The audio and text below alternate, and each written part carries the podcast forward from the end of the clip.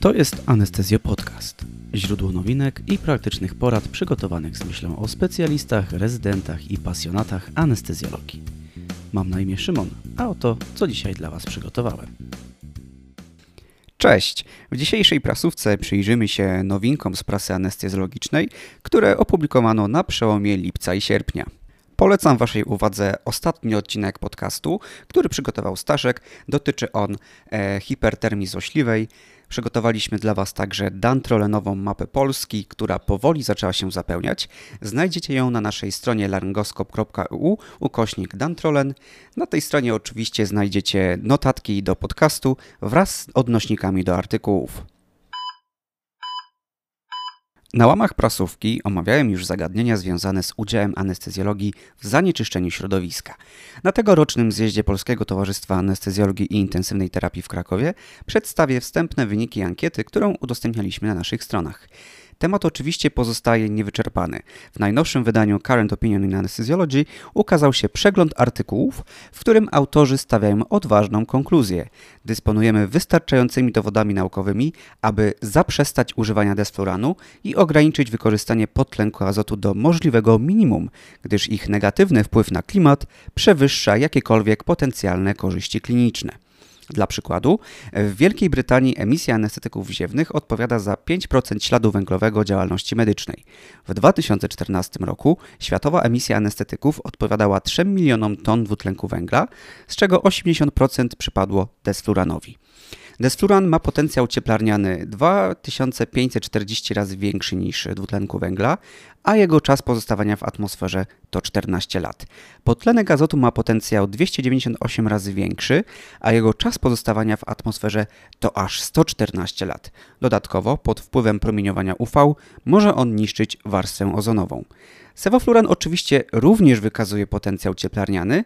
Jest on 130 razy większy od dwutlenku węgla, ale jego czas pozostawania w atmosferze to już tylko jeden rok.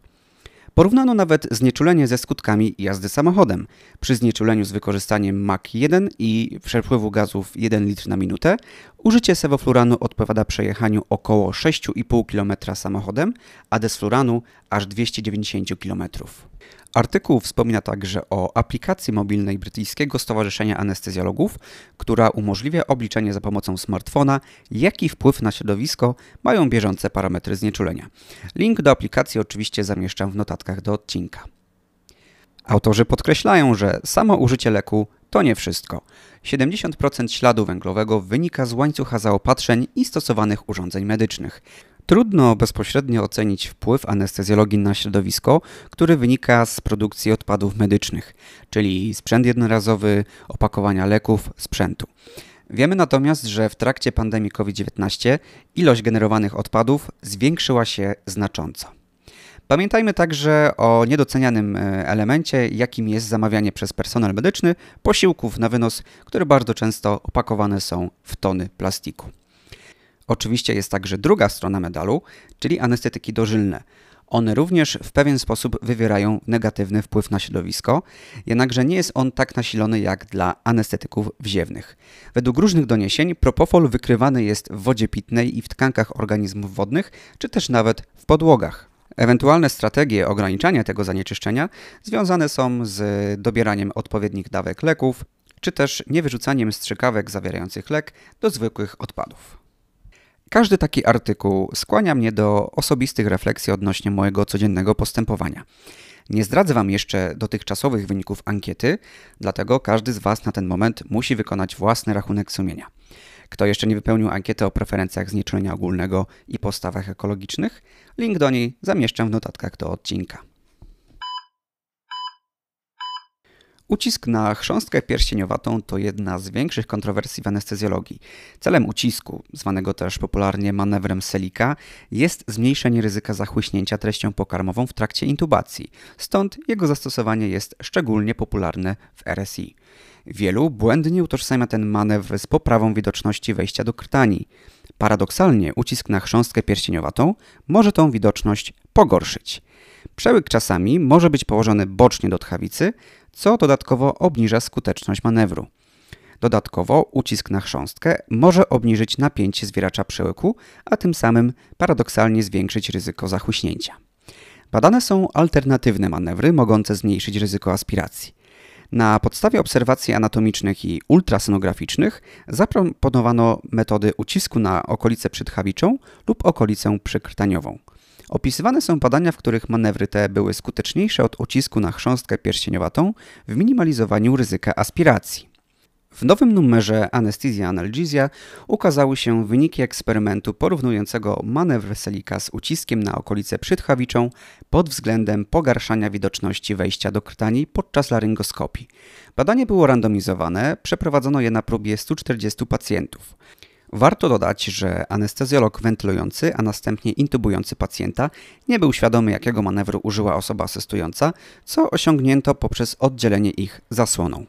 Dodatkowo osoba wykonująca manewr była szkolona tak, aby wykonywać manewr z użyciem odpowiedniej siły, to jest 30 N, co osiągnięto poprzez trening z wykorzystaniem 50 ml strzykawki wypełnionej powietrzem, który następnie wielokrotnie ściskano do wartości 33 ml.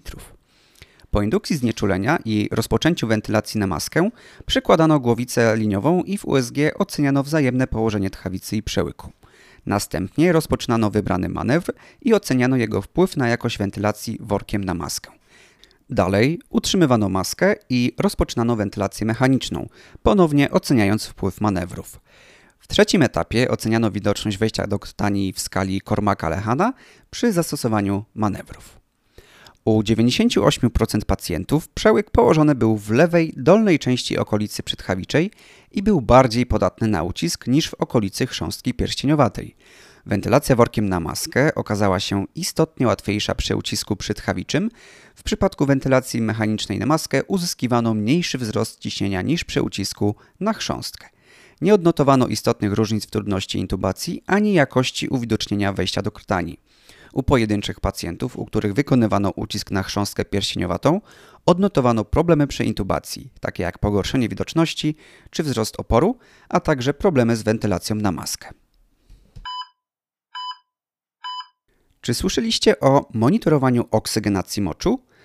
To nowinka z najnowszego wydania Anesthesiology, w którym opisano zastosowanie nowego urządzenia do ciągłego śródoperacyjnego pomiaru ciśnienia parcjalnego tlenu w moczu, a także mierzenia jego przepływu, co może pozwolić na wczesną identyfikację pacjentów zagrożonych wystąpieniem ostrego uszkodzenia nerek. Urządzenie testowano wśród pacjentów poddawanych zabiegom kardiochirurgicznym, no, którzy to pacjenci są w grupie podwyższonego ryzyka ostrego uszkodzenia nerek, gdzie powikłanie to rozwija się u około 19 do 42% pacjentów, a także pacjenci ci częściej wymagają terapii nerkozastępczych od 1 do 3%. Uważa się, że zmniejszona dostawa tlenu i niedotlenienie nerek są istotnymi czynnikami prowadzącymi do rozwoju AKI. Rdzeń nerki jest szczególnie podatny na uszkodzenie ze względu na wysoki poziom metabolizmu przy zmniejszonym przepływie krwi względem kory nerki. Tętniczki proste, które zaopatrują rdzeń, znajdują się blisko kanalików zbierających mocz, wobec czego autorzy urządzenia uznali, że badając oksygenację moczu, można ustalić, czy rdzeń nerki narażony jest na niedotlenienie. Monitorowano łącznie 91 pacjentów, jednak u pięciu z nich doszło do awarii urządzenia podczas zabiegu, wobec czego ich wyniki nie zostały analizowane. 53 pacjentów rozwinęło ostre uszkodzenie nerek, wykryte zgodnie z kryteriami KDIGO. Pięciu wymagało wdrożenia terapii nerkozastępczych. W trakcie krążenia pozaustrojowego u wszystkich pacjentów odnotowano spadek oksygenacji moczu, która wynosiła średnio 38 plus minus 11 mm supartenci. Nie odnotowano żadnych istotnych różnic na tym etapie. Różnice pojawiły się po zakończeniu krążenia pozaustrojowego. U pacjentów, którzy rozwinęli AKI, średnia oksygenacja była o około 6 mm supartenci niższa niż u tych, którzy tego powikłania nie rozwinęli. Za próg odcięcia dla rozwoju ostrego uszkodzenia nerek ustalono wartość 25 oksygenacji moczu. Ustalono, że na każde 10 mm wzrost oksygenacji moczu po zakończeniu krążenia ustrojowego ryzyko rozwoju ostrego uszkodzenia nerek maleje o 18%. Warto wspomnieć o stężeniu kreatyniny, które jest jednym z podstawowych kryteriów rozpoznania AKI według KDIGO. Istotny wzrost stężenia kreatyniny odnotowywano dopiero dwa dni po zabiegu. Urządzenie na tym etapie ma swoje ograniczenia. E, przy przepływie moczu mniejszym niż 0,5 ml na kilogram na godzinę może wskazywać wartości fałszywe, dlatego autorzy nie analizowali odczytów poniżej tej wartości. Jest to także próg oliguri, czyli czynnika, który sam w sobie zwiększa ryzyko AKI. Zdaniem autorów wykorzystanie analizatora jest obiecujące, no ale oczywiście wymaga dalszych badań. Artykuł dostępny jest bezpłatnie. Zapalenie oskrzelików jest jedną z częstszych przyczyn hospitalizacji dzieci ze względu na rozwijającą się w jego przebiegu niewydolność oddechową. Nie ma jasnych wytycznych co do wdrażania wentylacji nieinwazyjnej u dzieci z zapaleniem oskrzelików. Istniejące badania nie przedstawiły jasnych korzyści wentylacji nieinwazyjnej ponad inwazyjną. Pojawiają się też pewne rozważania nad szkodliwością takiego postępowania, m.in. ze względu na ryzyko barotraumy czy zaburzeń hemodynamicznych. W Critical Care Medicine ukazał się artykuł podsumowujący wyniki dużego badania retrospektywnego, w którym analizowano dane z 49 ośrodków w Stanach Zjednoczonych. W badaniu analizowano dane ponad 147 tysięcy niemowląt, czyli poniżej pierwszego roku życia, przyjętych do SOR-u z rozpoznaniem zapalenia oskrzelików między styczniem 2010 a grudniem 2018 roku. W tej grupie u ponad 8,5 tysiąca niemowląt, ponad 5,8%, wdrożono wentylację nieinwazyjną. W analizowanym okresie częstość stosowania wentylacji nieinwazyjnej wzrosła z 2,9% w 2010 do 8,7% w 2018 roku. Częstość wentylacji nieinwazyjnej wzrosła z 2,1% do 4%. Wykorzystanie wentylacji nieinwazyjnej między różnymi ośrodkami różniło się w sposób istotny, wobec czego podzielono je na dwie grupy, mniej więcej po połowie przypadków. Grupę stosującą wentylację inwazyjną często i grupę, która stosuje tą wentylację rzadko. Analiza danych wskazała, że wentylacji inwazyjnej poddawano łącznie 5% niemowląt w szpitalach z wysokim wskaźnikiem wykorzystania wentylacji nieinwazyjnej oraz w 1,8% szpitali z niskim wskaźnikiem wykorzystania NIW. Jednak nie był to wynik istotny statystycznie. Z kolei częstość NZK wyniosła w tych szpitalach odpowiednio 0,36% oraz 0,02% i to już jest wynik istotny statystycznie. Autorzy wnioskują, że wentylacja nieinwazyjna nie pozwala uchronić pacjentów z zapaleniem oskrzelików przed koniecznością wdrożenia wentylacji inwazyjnej. Zwiększona śmiertelność niemowląt w szpitalach z większym wskaźnikiem wykorzystania NIW może wynikać ze stopnia ciężkości choroby, z jakimi zgłaszają się pacjenci do tego szpitala. Inną możliwą przyczyną tego zjawiska jest potencjalne nadużywanie tej metody wentylacji, które może wiązać się z większą częstością powikłań krążeniowych. Autorzy sugerują, że być może stosowanie wentylacji nieinwazyjnej może opóźniać identyfikację chorych pogarszających się, a tym samym odpowiednio wczesne wdrożenie metod inwazyjnych, które mogłoby uchronić przed progresją niewydolności oddechowej i zapobiec zatrzymaniu krążenia. Stąd zalecenie, aby zapewniać adekwatny nadzór nad chorymi wentylowanymi nieinwazyjnie. Przejdziemy teraz do omówienia przeglądu badań porównujących parametry gazometrii krwi tętniczej i żylnej, którego autorzy dostarczą nam prostej formuły korygującej wybrane wskaźniki. Z pewnością jest to dla Was oczywiste, że gazometria krwi tętniczej to złoty standard oceny oksygenacji, wentylacji i równowagi kwasowo-zasadowej na oddziałach intensywnej terapii. Nie zawsze jednak dysponujemy dostępem tętniczym u pacjenta. Możemy w takiej sytuacji posłużyć się żyłą centralną i skorygować dla wybranych parametrów wynik badania gazometrycznego. Na podstawie analizy artykułów stwierdzono, że u pacjentów stabilnych hemodynamicznie pH krwi żylnej i tętniczej różniło się średnio o 300 jednostki, natomiast prężność dwutlenku węgla średnio o 4,5 do 6,5 mm supartenci. Nie można jednak stworzyć zależności, która pozwoliłaby odnieść prężność tlenu w krwi żylnej do krwi tętniczej. Lepszym wyznacznikiem oksygenacji jest pulsoksymetria. Na podstawie zebranych danych autorzy przeglądu byli w stanie stworzyć matematyczny wzór korekcji.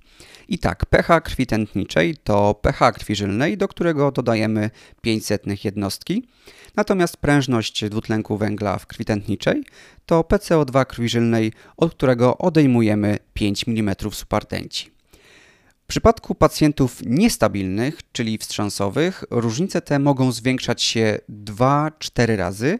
W związku z tym przeliczanie parametrów w ich przypadku jest niewiarygodne, a tym samym bezużyteczne dla oceny klinicznej. Różnice te stają się jeszcze większe u pacjentów po zatrzymaniach krążenia wentylowanych mechanicznie, gdzie sięgają w przypadku prężności dwutlenku węgla nawet 50 mm subartenci. Dlaczego tak się dzieje? Niski rzut serca powoduje retencję dwutlenku węgla w krwi żylnej wskutek mniejszego dopływu krwi do płuc, a także zwiększonej ekstrakcji z komórek wskutek spowolnionego przepływu przez naczynie włosowate. Współistniejąca niewydolność oddechowa dodatkowo utrudni usuwanie dwutlenku, powodując jego retencję w krwi tętniczej. Jeżeli jednak pacjent będzie wentylowany mechanicznie, wówczas wentylacja będzie zachowana, dwutlenek zostanie wyeliminowany z płuc, tym samym powstanie duża różnica między wartością pH i prężnością dwutlenku węgla w krwi tętniczej i krwi żylnej. Kiedy więc można zastosować wspomniany wzór korekcji? W sytuacjach, gdy pacjent nie prezentuje zaburzeń krążeniowych lub uległy one e, poprawie, czyli na przykład podczas odzwyczajania do respiratora, przy próbie jego odłączenia, czy też do oceny równowagi kwasowo-zasadowej i zaburzeń oddechowych u pacjentów, którzy nie są we wstrząsie. Według autorów można też zastosować ten wzór u pacjentów po zatrzymaniu krążenia, ale tylko jeśli nie są wentylowani mechanicznie. Nie zmienia to faktu, że gazometria krwi żylnej to jedynie półśrodek, który nie zastąpi gazometrii krwi tętniczej. Na zakończenie dzisiejszej prasówki rzucimy okiem na raport z Critical Care Medicine o śmiertelności na oddziałach intensywnej terapii u chorych nie-covidowych w czasach pandemii. Raport został opracowany w oparciu o dane z francuskich oddziałów intensywnej terapii za okres między 1 stycznia a 30 czerwca 2020 roku. W tym okresie francuskie OIT-y leczyły ponad 428 tysięcy pacjentów niezakażonych wirusem SARS-CoV-2 oraz ponad 25,5 tysiąca pacjentów z potwierdzonym zakażeniem. Śmiertelność wśród pacjentów niekowidowych wynosiła 6,2% w trakcie niskiego obciążenia szpitali, które definiowano jako obecność jednoczasowo do 25% pacjentów z COVID-19 w danym szpitalu. Śmiertelność przy średnim obciążeniu, czyli między 25 a 50% obłożenia, wyniosła 7,2%. Natomiast śmiertelność wśród pacjentów niekowidowych wyniosła 7,7% przy dużym obciążeniu, czyli przy obecności powyżej 50% pacjentów z COVID-19. Autorzy raportu odnieśli te dane do łącznej liczby hospitalizacji i stwierdzili, że pandemia mogła w pewnym stopniu mniej lub bardziej przyczynić się do zgonu między 216 a 520 pacjentów niekowidowych. Oczywiście możliwych przyczyn tego zjawiska jest wiele. E, może być to też po prostu pewne zawirowanie statystyczne. Jednakże wydaje się to najbardziej prawdopodobnie spowodowane niedoborem kadry czy też łóżek intensywnej terapii, tym samym wdrożenia u pacjentów opieki suboptymalnej. Podobne obserwacje poczyniono także w Stanach Zjednoczonych.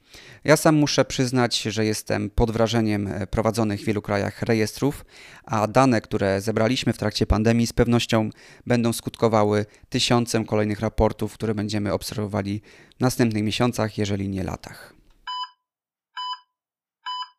Dziękuję serdecznie za wysłuchanie tego odcinka anestezjologicznej prasówki. Zachęcam do odsłuchania innych odcinków, szczególnie odcinków podcastu przygotowanych przez Staszka, a ja mam nadzieję widzę się z niektórymi z Was na zjeździe w Krakowie. Do usłyszenia.